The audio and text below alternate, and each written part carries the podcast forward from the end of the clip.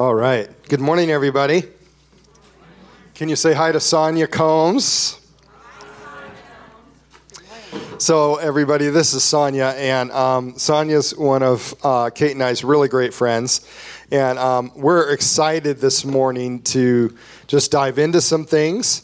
Sonya is a licensed counselor, and she owns Core Counseling and has three different locations in the Spokane area and does a great job of helping people begin to think in a healthy way about their lives. And she's really, really good at it.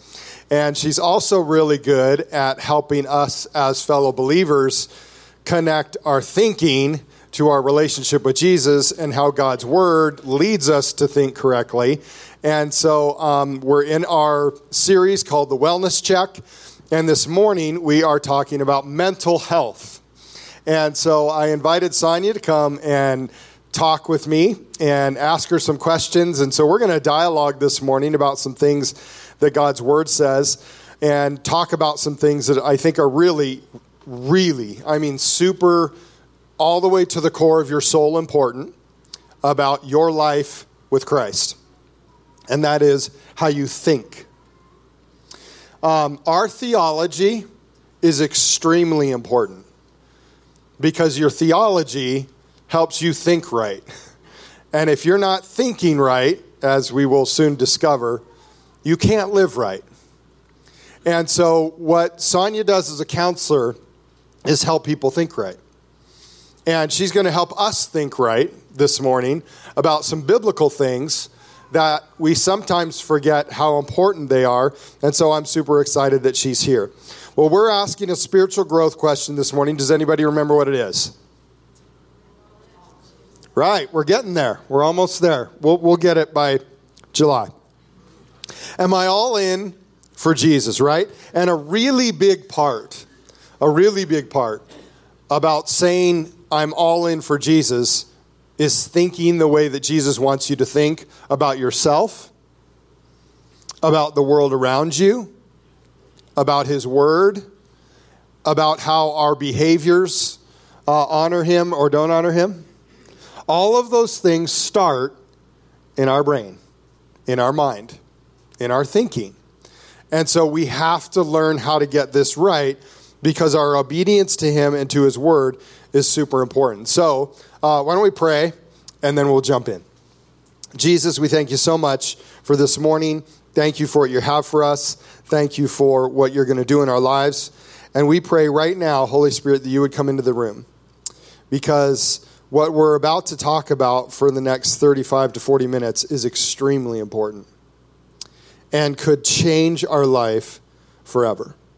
And so we pray that the things that we discuss this morning would honor you and would help us live for Jesus, look like Jesus, sound like Jesus, be like Jesus, and live in the Spirit. In the name of Jesus, we pray. We all said, Amen. Amen. Amen. Well, Sonya, you want to you want to say anything to us just to get started? Yes. Uh, thank you. First of all, it is such an honor to be here sharing with you um, just a little bit about um, what God has to say about our mental health and how we can really specifically put that into practice. Um, the scripture that I use as my inspiration as a counselor comes from Proverbs 25, which reads The purposes of a person's heart are deep waters, but one of insight draws them out. And that's really the job of a, a therapist, a counselor, is to help a person sit and consider the deep waters of their life and then bring some of our knowledge and the things we have learned to just draw that out. Um, and I think just diving in, one of the most important parts of what we do is starting to identify what's the thinking going on in your mind and how is that influencing your emotions because our thoughts and our emotions are really just uh, an internal messaging system that God has designed. That's what they're there for. They're there to send us signals to help us move in the direction that God wants us to go. Um, and one of the metaphors I like to use is uh, having to do with a pilot. Now, if there are any pilots in the room, I'm going to apologize right ahead of time because this is very, very simplified. But my understanding is that a pilot. Uh, is guided by air traffic control. So the pilot's job is to get the passengers to their place of destination. They know where they need to go. Uh, they have a general idea how to do that well, but they rely on those air traffic control people to help guide them and let them know hey, there's some weather patterns coming on. Oh, hey, we've got a flight change here. Um, my husband and I were uh, getting on a flight and flew an hour towards our destination, and an hour in, the pilot came over the system and said, So sorry, we have to turn back around and go right back to where you came from um, which of course you don't normally feel real good hearing that. Uh, but we landed, got on another plane.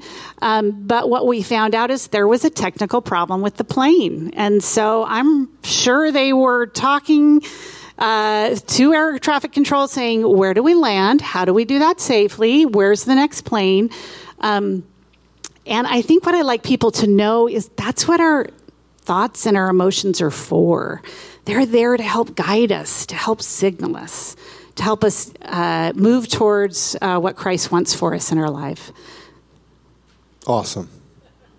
And I think when you, uh, I was thinking about that illustration too, as you're talking about the Lord just kind of guiding those things and being that too, leads us to like, we wanted to start this morning with talking about a foundation of biblical mental health because God's word really helps us with that as well. So we picked a couple verses that you'll hear us talk about over uh, and, and put into context over the next couple weeks. And um, the first one is Luke chapter 10, verse 27. So look at the screen with us. I want to read this verse for us, and then we'll just dialogue about it for a minute. This is uh, a moment when Jesus was asked a question about what the most important thing in our life is, and he said this, right? Love the Lord your God with all your heart, and with all your soul, and with all your strength, and with all your mind. With all your mind. And then love your neighbor as yourself. Now, we wanted you to notice that Jesus did a little separation there of who we are, right? Did you notice that? Kind of divided us up as a person a little bit.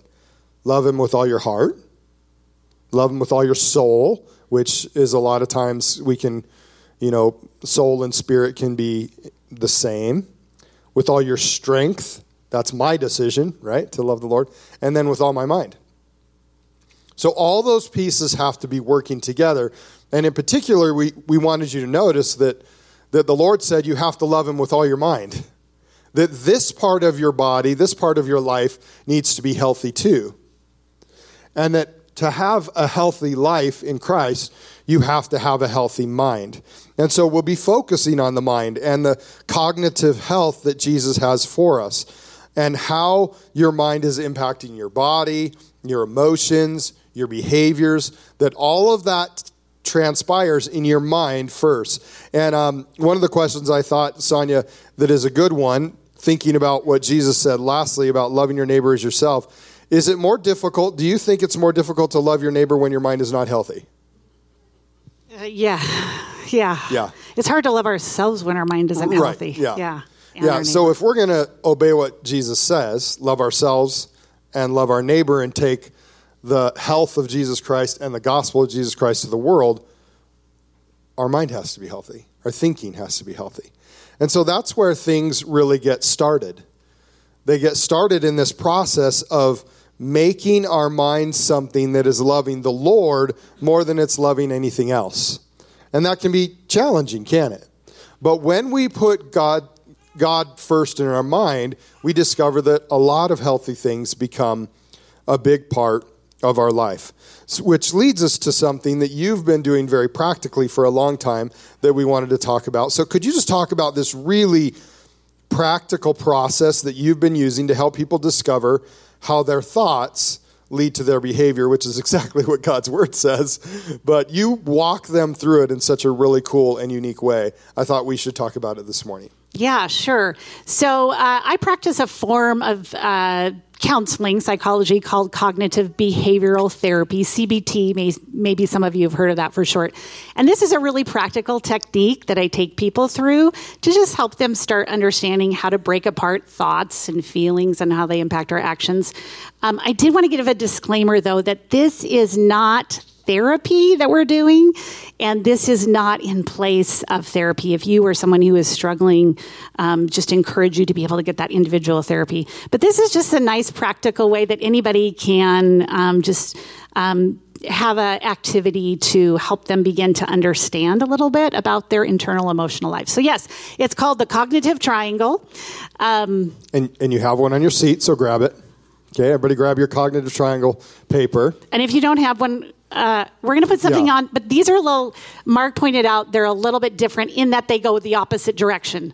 Uh, this one goes clockwise, the one up on the screen, no. Yes. Yes, yes, the one on the screen goes counterclockwise, counterclockwise. but they're all the same. So, yeah, the interactions are the same. Yeah. That's right. Yeah. Yeah, and I think it's good to point out, just again, I just want to point out what Sonya just said. What we're about to do is not a counseling session. It's what you might do in a counseling session, but it's not one right now. Um, and because we didn't want any of you to have to pay Sonya a fee as you're leaving. Oh, wait. Right. Wait. So maybe we should. I didn't know. Oh, okay. So we are. We are then. Okay. So all of you will. Oh, sorry, no, no. But um, so um, none of you will have to go through a session this morning, but maybe someone will. We'll talk about that in a minute. Uh, well, uh, speaking of that, I, I had asked Mark, I said, what I would love to do is take you through a cognitive triangle practice just to kind of show everyone how this in, would work in practically. Front of everybody. In front of everyone. Ah, and um, there's something important happening today, and I figured there might be some thoughts and emotions around that. So they're all truthful and healthy. Of course. Um, so I thought we might start there. So whenever I'm taking someone through a cognitive triangle practice, the first thing we they tell me is, well, there's a situation that's happening, and um, this is the thing. So is there anything going on uh, about the Super Bowl and your amazing 49ers? Oh yeah, they're amazing. They are. That's that's the yeah. truth. But is there is there any kind of problem that's coming up because of it? Oh no, no problems at all. Yeah, there's a couple of problems. Okay. What um, might they be? Well, one, there's some past trauma. okay. Okay. Um, because those are night, deep waters, but we're not going to go there this morning. Um, okay. There's some past trauma because you know the Chiefs beat the Niners a couple years ago. So I understand. There's some anxiety and some worry and okay. some past trauma there. Yeah, okay. for sure. Okay. Anything in particular? Um, have you been invited maybe to? Well, sure, but why would I go to anybody else's house? Okay. Anybody in particular you've been invited? Well, I don't want to name names. Okay. So you have someone who has invited you to watch the game? Possibly. Okay. So this is the situation. Uh, Mark's been asked to go watch a game and you've got some negative emotions mm-hmm. coming up. So the first thing I ask someone is, okay, so what are some automatic thoughts that are just popping into your mind? Maybe some automatic negative thoughts, and they just pop into your mind. So what's an like what's a thought that's coming up into your mind about the situation of the person inviting me yeah. to their house? Well, yeah. yeah. First of all, um, I don't want to go to their house because they're going to make fun of me. Okay, so the thought is. Right. If I go, they're going to make fun yep, of me. because they're Chiefs fans. Okay and I'm trying to. Um, this morning we learn in Faith Kids are learning to love your enemies. Okay. And those okay. who persecute you. So I'm working okay. on that. Uh, is that an automatic thought that's popping into your mind, or is the automatic thought actually they're going to make fun of me?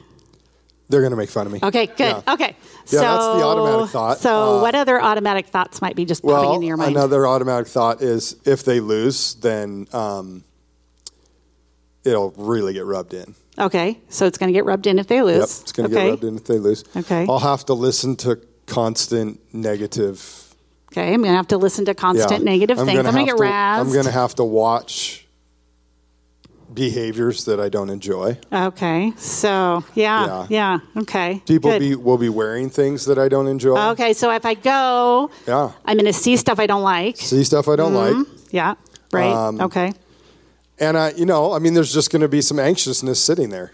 Okay, so that Yeah. leads to the next thing. So the idea, the automatic thought is uh, it's going to be hard because my friend's going to make fun of me. Yep. Is leading to an emotion, and that emotion. So the emotion doesn't pop up on its own. Nope. Mm-hmm. There's like this thought that's kind of driving it, and it's this person's going to make fun of me. Right. And you also said, um, ooh, another thought is what if they might lose? Yep. And that's kind of making you feel kind of anxious. Yep. Um, little nervous. Yep. Yeah. Okay. And so uh, your friend texts you and you're not responding. So here's that action, right? Correct. Like my Yep. thought No is response. all these things, and I'm starting to have these them. feelings, and then I say, I'm just not going to respond to the Right. Mm-hmm. text. So there's the behavior. The action is I'm not I'm not going to text my friend, or I'm going to Yep. avoid it, or I'm not going to think about it. So great. Thank you for being so vulnerable. I appreciate Right. it. This helps.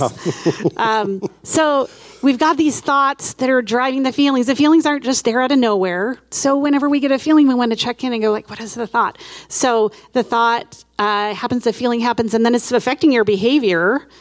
Um, and we got this game, so you kind of haven't decided yet what you're going to do. So that kind of leaves you in a hard place. So then what we want to do is we want to go and check your thoughts. Right. Now, this is where we kind of put our thoughts out there and we're going to look at them. So, Mark, you and I are going to take those thoughts.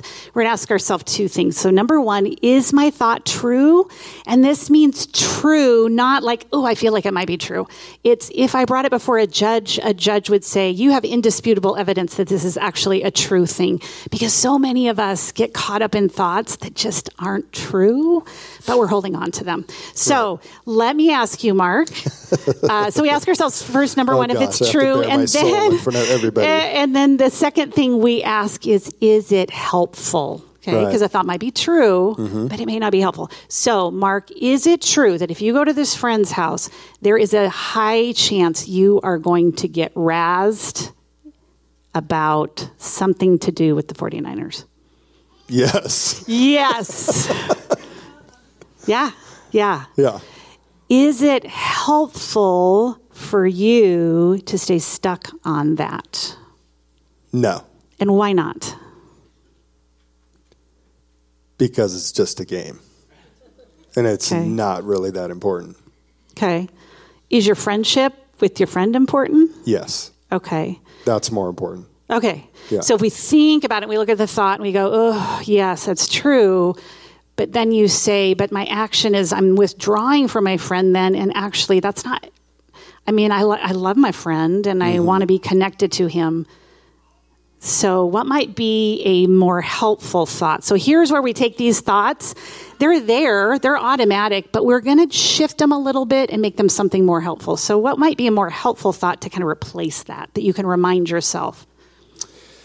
I could remind myself that nobody's going to go to heaven based on the outcome of this game. And And you all heard that.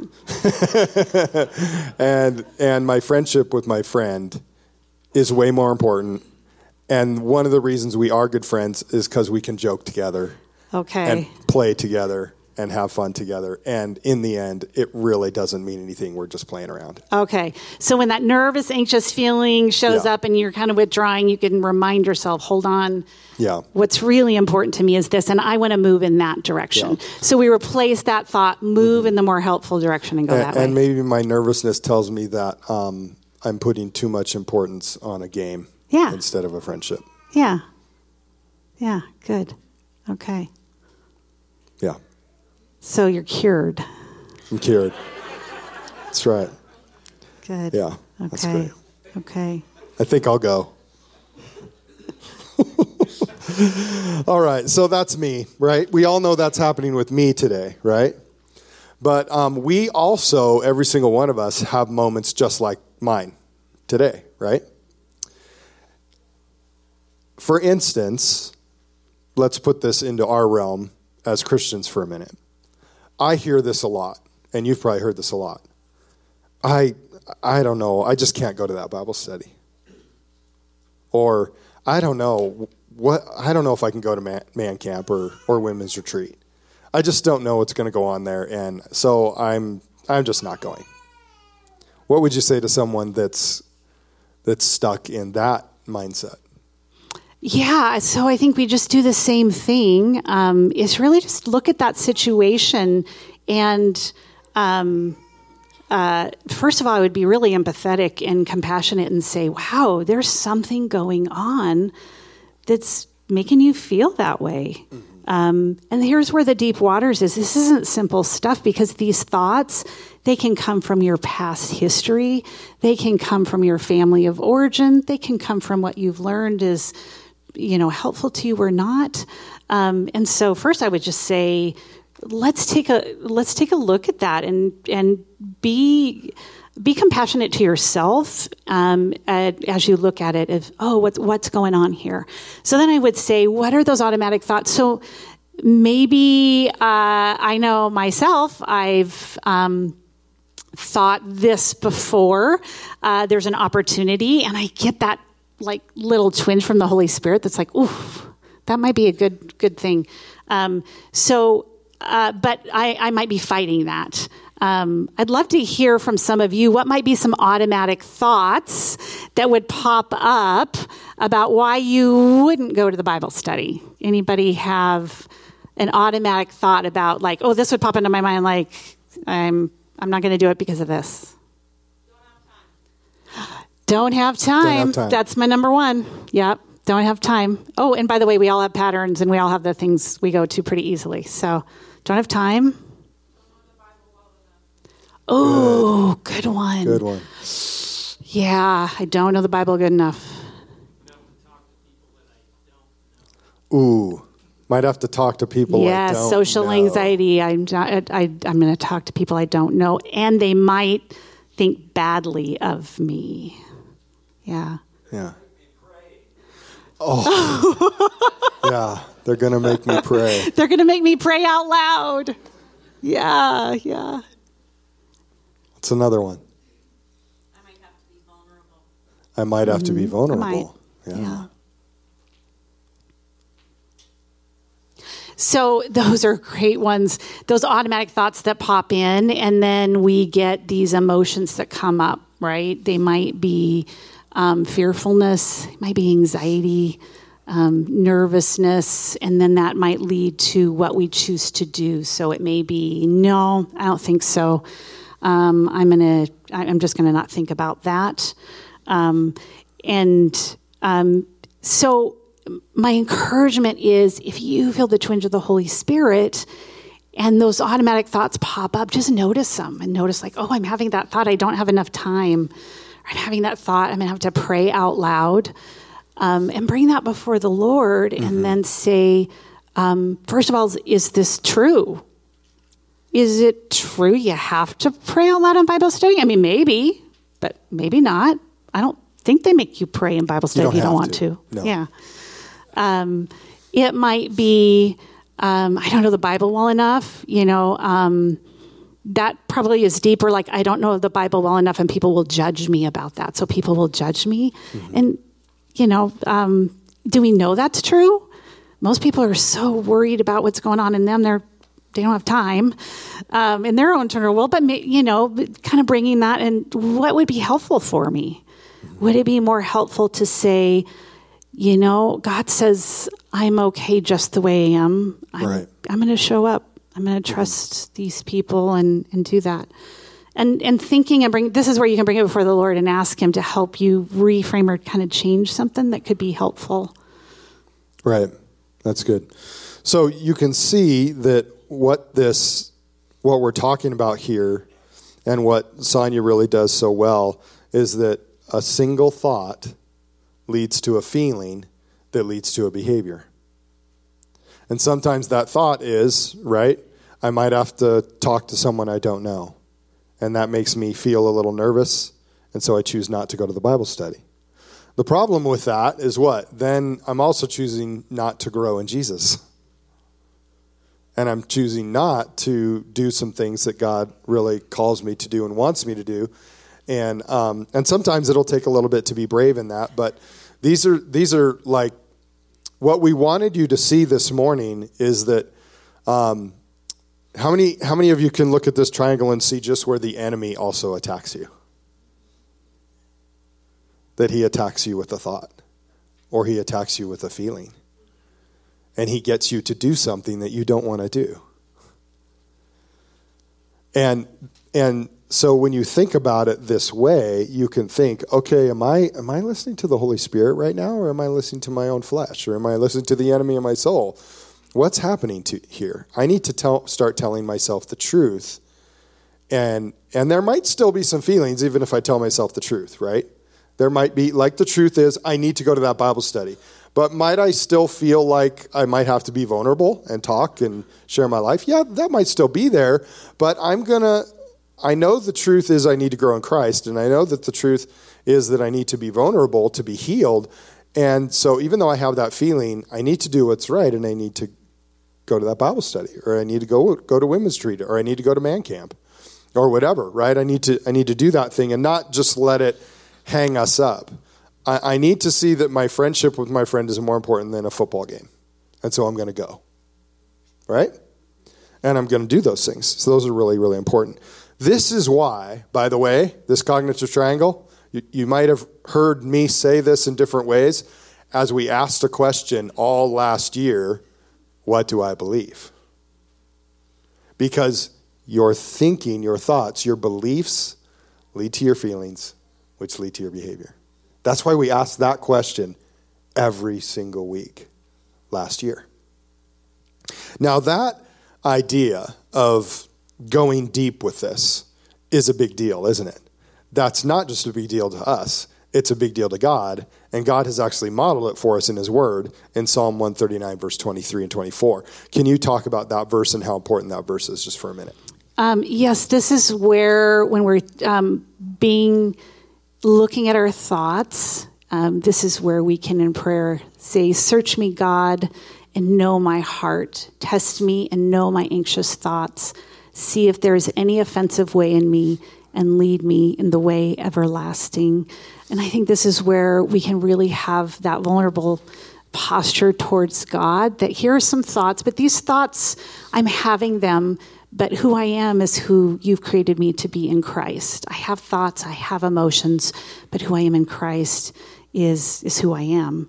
Um, and so I think just being able to bring that before God, then we can ask Him to help us as He searches us to find ways to to change. Um, and this is where, if you go into counseling, this is the deep waters, right? So, our beliefs and where they came from and what we've experienced, that's the deep waters that happen. And so, that may be where he might reveal to you, oh, you need to go talk to a friend about this. You need to explore this more. But what's interesting is when we do that without uh, a posture of defensiveness um, and anger, um, then we get to kind of understand like why are we doing these things that we don't want to do? Mm-hmm. um, and it gives us an ability to to change that. Yeah yeah. I think what's really important too is this verse talks about us being vulnerable with god but also talks about this habit that we need to have as followers of christ that we're saying lord search me heal me help me grow what's what's offensive to you in my life in my thoughts in my feelings in my behavior? Because i want to be like you. And it leads us to freedom in christ when we do the hard work to notice what those things are because it is hard work right? Well, yeah, because these are automatic, like neural pathways in our brain, right? Um, that we may have done for years and years, uh, and we may not even have been aware of it um, right. a situation happens, it brings us to our awareness, and that is where our chance for growth lies. Right. Yeah. But a lot of times that takes hard work to rethink that. To re. Oh, so much hard work. Anything so new we do right. takes hard work. Yeah, yeah. Yeah. So one of the things that's really important there is we want to notice that when you, when we say I want to love the Lord with all my mind, and we're going to discover what that truth is, that there will be times we have to make tough decisions to live out the truth, to start thinking right. And so that's really, really important. But that, that freedom that we have is what God wants for us instead of us living in our sin and our shame. See, we can choose to live in our sin and our shame and in our unholy thinking, or we can choose to press into the freedom of Christ. Um, you, you mentioned someone who has done the extremely hard work of this, um, and his name is Viktor Frankl. Um, can you talk about Viktor just for a minute and then share this really great quote from him? But talk about his life for a minute and the hard things that he went through and what he had to do mentally. Yeah, so Viktor Frankl is one of the um, fathers of psychology, um, and he developed some of the thinking that we have as we study counseling. Um, he was a Holocaust survivor. He lost his wife um, and his parents in one of the concentration camps. Um, and so that led him on, and he was a psychiatrist before he was taken to the camps. And so he, he knew and he had been studying the mind, but of course, psychology is kind of a new field. So we, it was brand new. We don't know a lot about it. We're, we're learning more and more. And now that we can do brain scanning, we're learning a ton. But back then, um, he had some understandings. Um, and he uh, he had this. He wrote a book called Man's Search for Meaning, and one of his most famous quotes is, uh, "Between stimulus and response, there is space." So, stimulus being between something that happens and your response, there is space, and in that space is our power to choose our response, and in our response lies our growth and our freedom. And he actually practiced and learned and kind of came up with this concept in the concentration camps, even when there was the most severe restriction of ability to respond and do something. He learned there were small things in his mind he could do to alter how he felt, and that helped him survive. And so, again, super, super deep stuff there. But the bottom line, I think, for us is that we have this little bit when we're very aware, and we got to start with the awareness when we're aware of our thoughts. We can become more aware of what's driving our feelings. And there, then we can start responding. And that's where our growth is. That's why we meet together. Right. That's why we do things to help uh, people help us practice um, right. those things. Yeah. One of the reasons we wanted to talk about Viktor, too, is to not give this impression that, um, oh, everything's roses when you come to know Jesus, right? Here's a guy who's living in a concentration camp and dealing with all of the horrors of a concentration camp who learned how to think right. And none of us in this room will ever have to deal with, hopefully, I mean, we don't know what the future is, but hopefully, right? What it takes to think right in the middle of a concentration camp. But the point that he makes that is really important is we all need to think right even if you're in the deepest, darkest, most cruel thing we've ever done in human history. He learned how to think right because it's important. And we do need to too, which takes us to this really good question What does good mental health look like? Right? What does that really look like? What does good mental health look like? Well, the first thing I tell my clients is if you have good mental health, that does not mean that there is an absence of hard feelings and maybe some hard thoughts. Um, emotional wellness is that we can experience those things, and because Christ is there to help us, we can become aware and then practice what to do with the hard feelings and the hard thoughts. Um, and I think, you know, um, good mental health, you can still have really good relationships, even when you may have some points of depression or despair. Um, anxiety does not have to be your default to every single thing that happens. It might show up, though. Obsessive thoughts, they don't have to be the final say in what we do.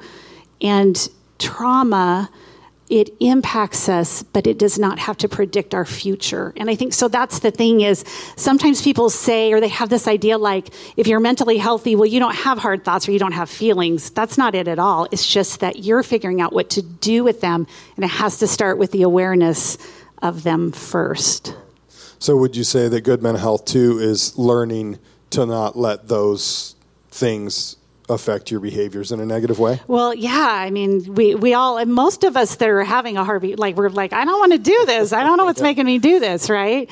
Um, and the cool thing, uh, if I could jump to, uh, can we jump to neuroplasticity right now, or should we wait? We can. Okay. Yes. So, what the cool thing about uh, what neuroimaging is now showing us is we used to think that, boy, you know, you thought one way, you were like that, that's just how it was, you were kind of stuck with it, right?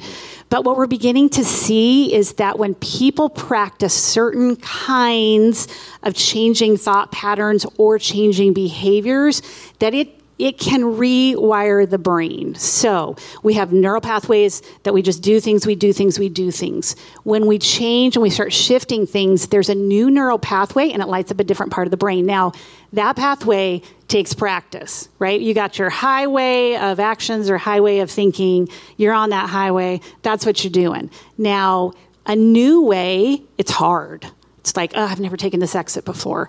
But the more you take that exit, the more you do that um, action, the more you shift that thinking, it gets a little easier and then a little easier. Now, that does not mean that that old pathway isn't there, and sometimes you're going to default because you're under stress.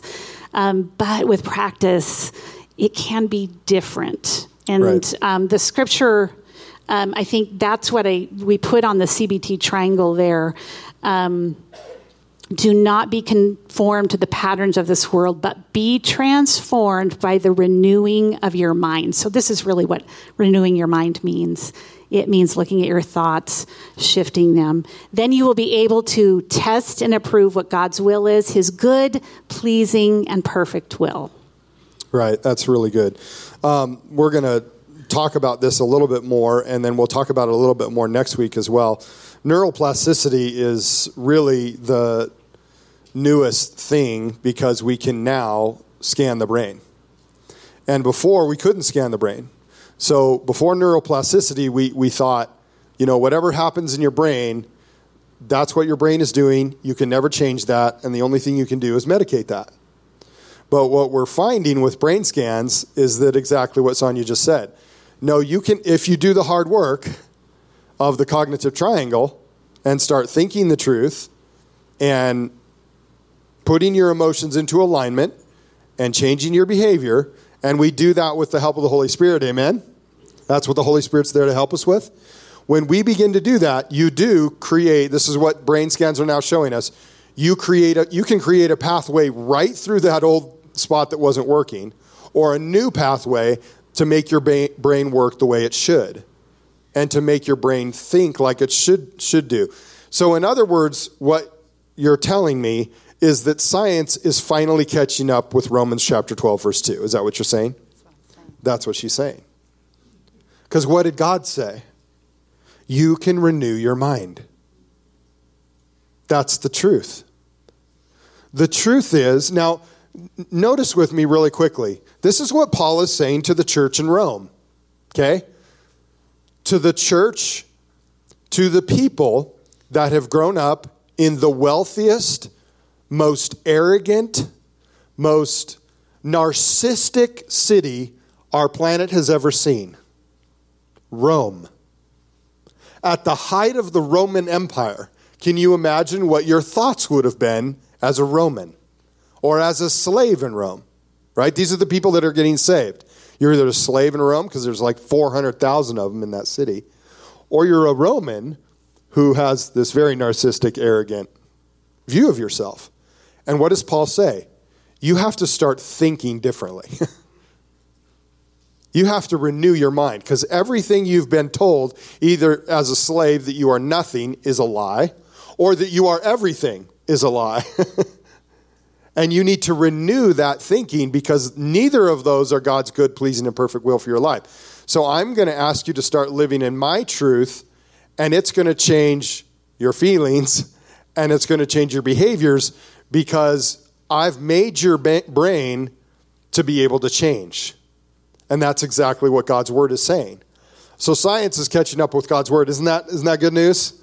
That's good news. And so that's what we see here. And um, it's how Romans 12, 2 helps us understand how our brains actually work and how our thinking works and how that happens. Now, the second part of that, though, is what do we start to think?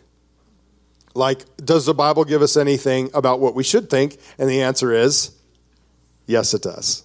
So, Philippians chapter 4, verse 4 to 8 says this, and then I'll let Sonya talk about it for a minute. And now, dear brothers and sisters, one final thing fix your thoughts on what is true. Would you just say that with me? Fix your thoughts on what is true. Let's say it again.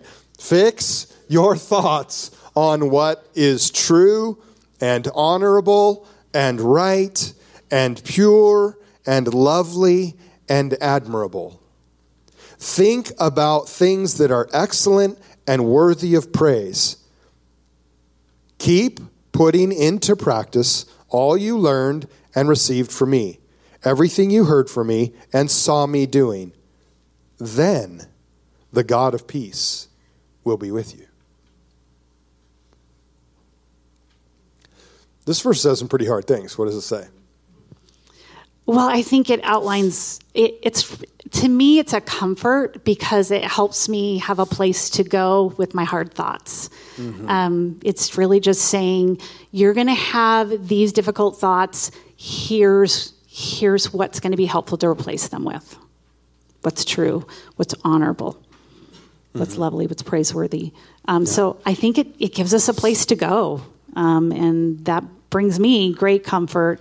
Um, and I think we can just use that as kind of a guideline.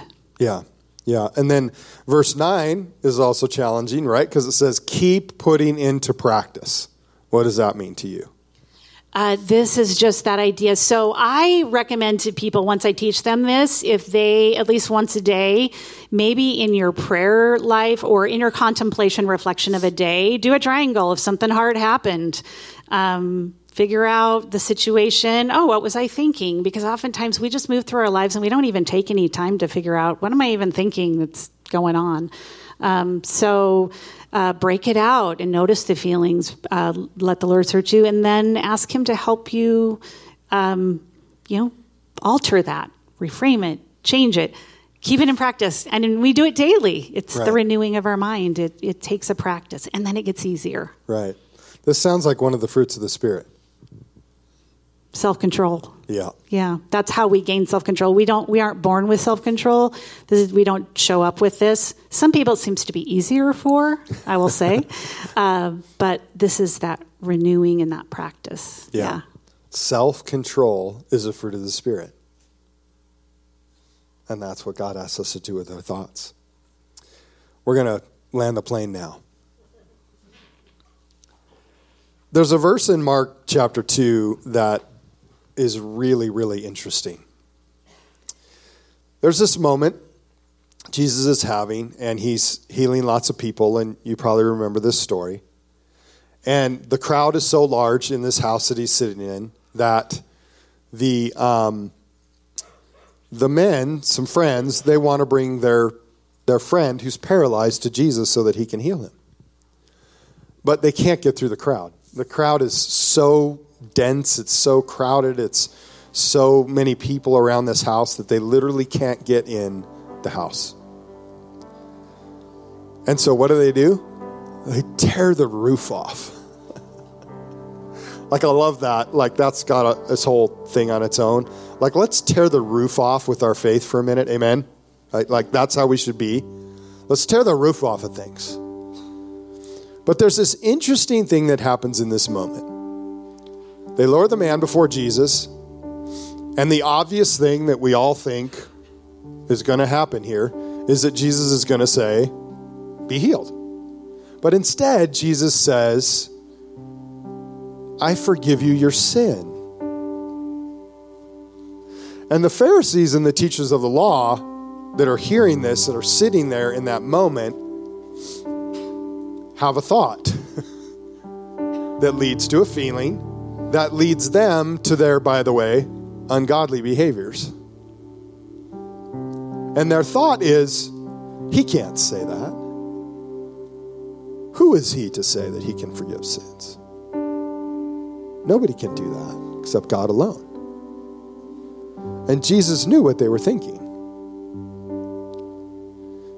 And so the next thing that Jesus says is, Well, so that you know that I am God and that I can forgive sins, I will tell this man to be healed and walk. Because what is easier to say, be forgiven, or to actually heal a paralyzed person?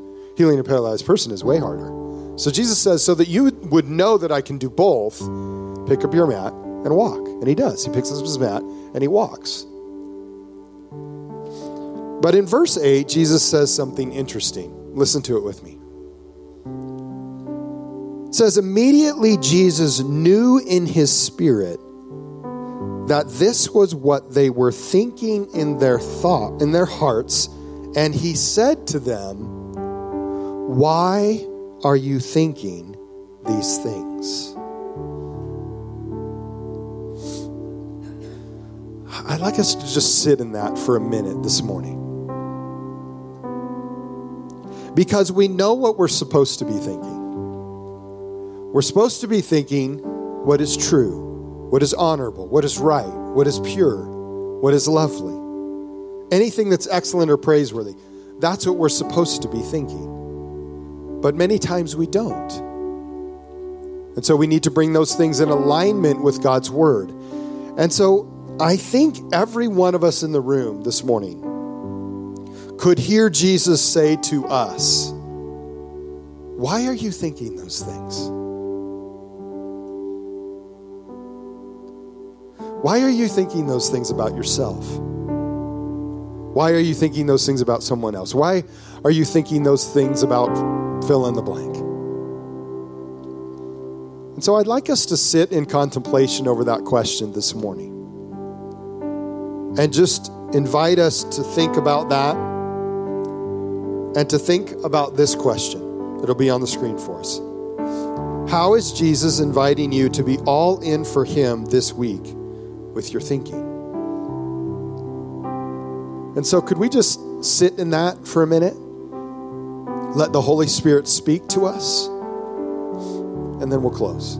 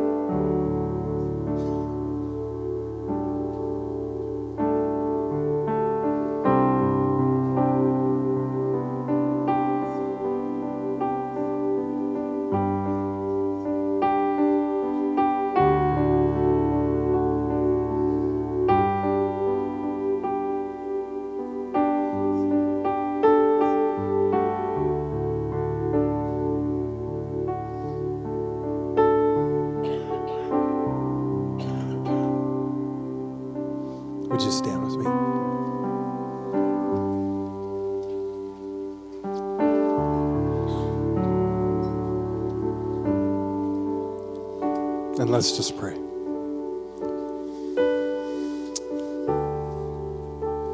Jesus, we thank you this morning that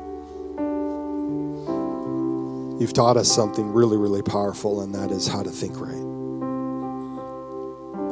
We recognize that for us to love you completely, to be all in for you, Jesus, we've got to help our mind be healthy too. Our mind's got to love you. And our mind's got to think right about you, about ourselves, about the world around us, and about the situations we walk through daily. And so, Holy Spirit, we ask you right now to just come into our mind. Help us to understand that you can renew our thinking. Whatever habits and thoughts we might have that are regular, that don't honor you, would you help each of us to learn how to think right, to notice what's the truth and what's not, and to live in the truth, and to do the hard work that it takes to live there, so that our feelings don't lead our life to behaviors that don't honor you. Help us to be people that, Lord, are really good at thinking right. Because this is such a big deal in our culture right now today, and because the enemy is attacking our minds in so many ways, Lord, we ask for your protection. And Holy Spirit, we ask you to lead us. We ask you to convict us in ways that maybe we can't see, that you might be honored, that you might be glorified, that you might be praised. Because in the end, Lord, we want to know how to love you really well and how to love our neighbor really well. So heal us, make us like you. Give us good mental health, we pray, Jesus. In your name. Amen. Well, I'm, I'm excited to tell you that um, Sonya will be with us next week again. And we're going to be talking about some, some of the little things that um, affect our mental health, like social media, lack of community, how to have purpose and direction, and how much um, loneliness can affect your mental health. Um, so we're going to hit some big things next week too that have a lot to do with our mental health. So could we say thank you to Sonya? Great job. Thanks so much. And um, it's good to see you in church this morning. Glad you were here. Our prayer partners are going to come up and be here to pray. If you'd like to pray about anything, we'd love for you to come up and just pray for something. If there's something that you that the Holy Spirit just worked while we were talking this morning, would you come up and pray about it? It's a great place to start our mental health. Amen. Is in prayer and taking it to Jesus. So let's start there. All right. Remember, Jesus loves you. So do Kate and I. Have a great week.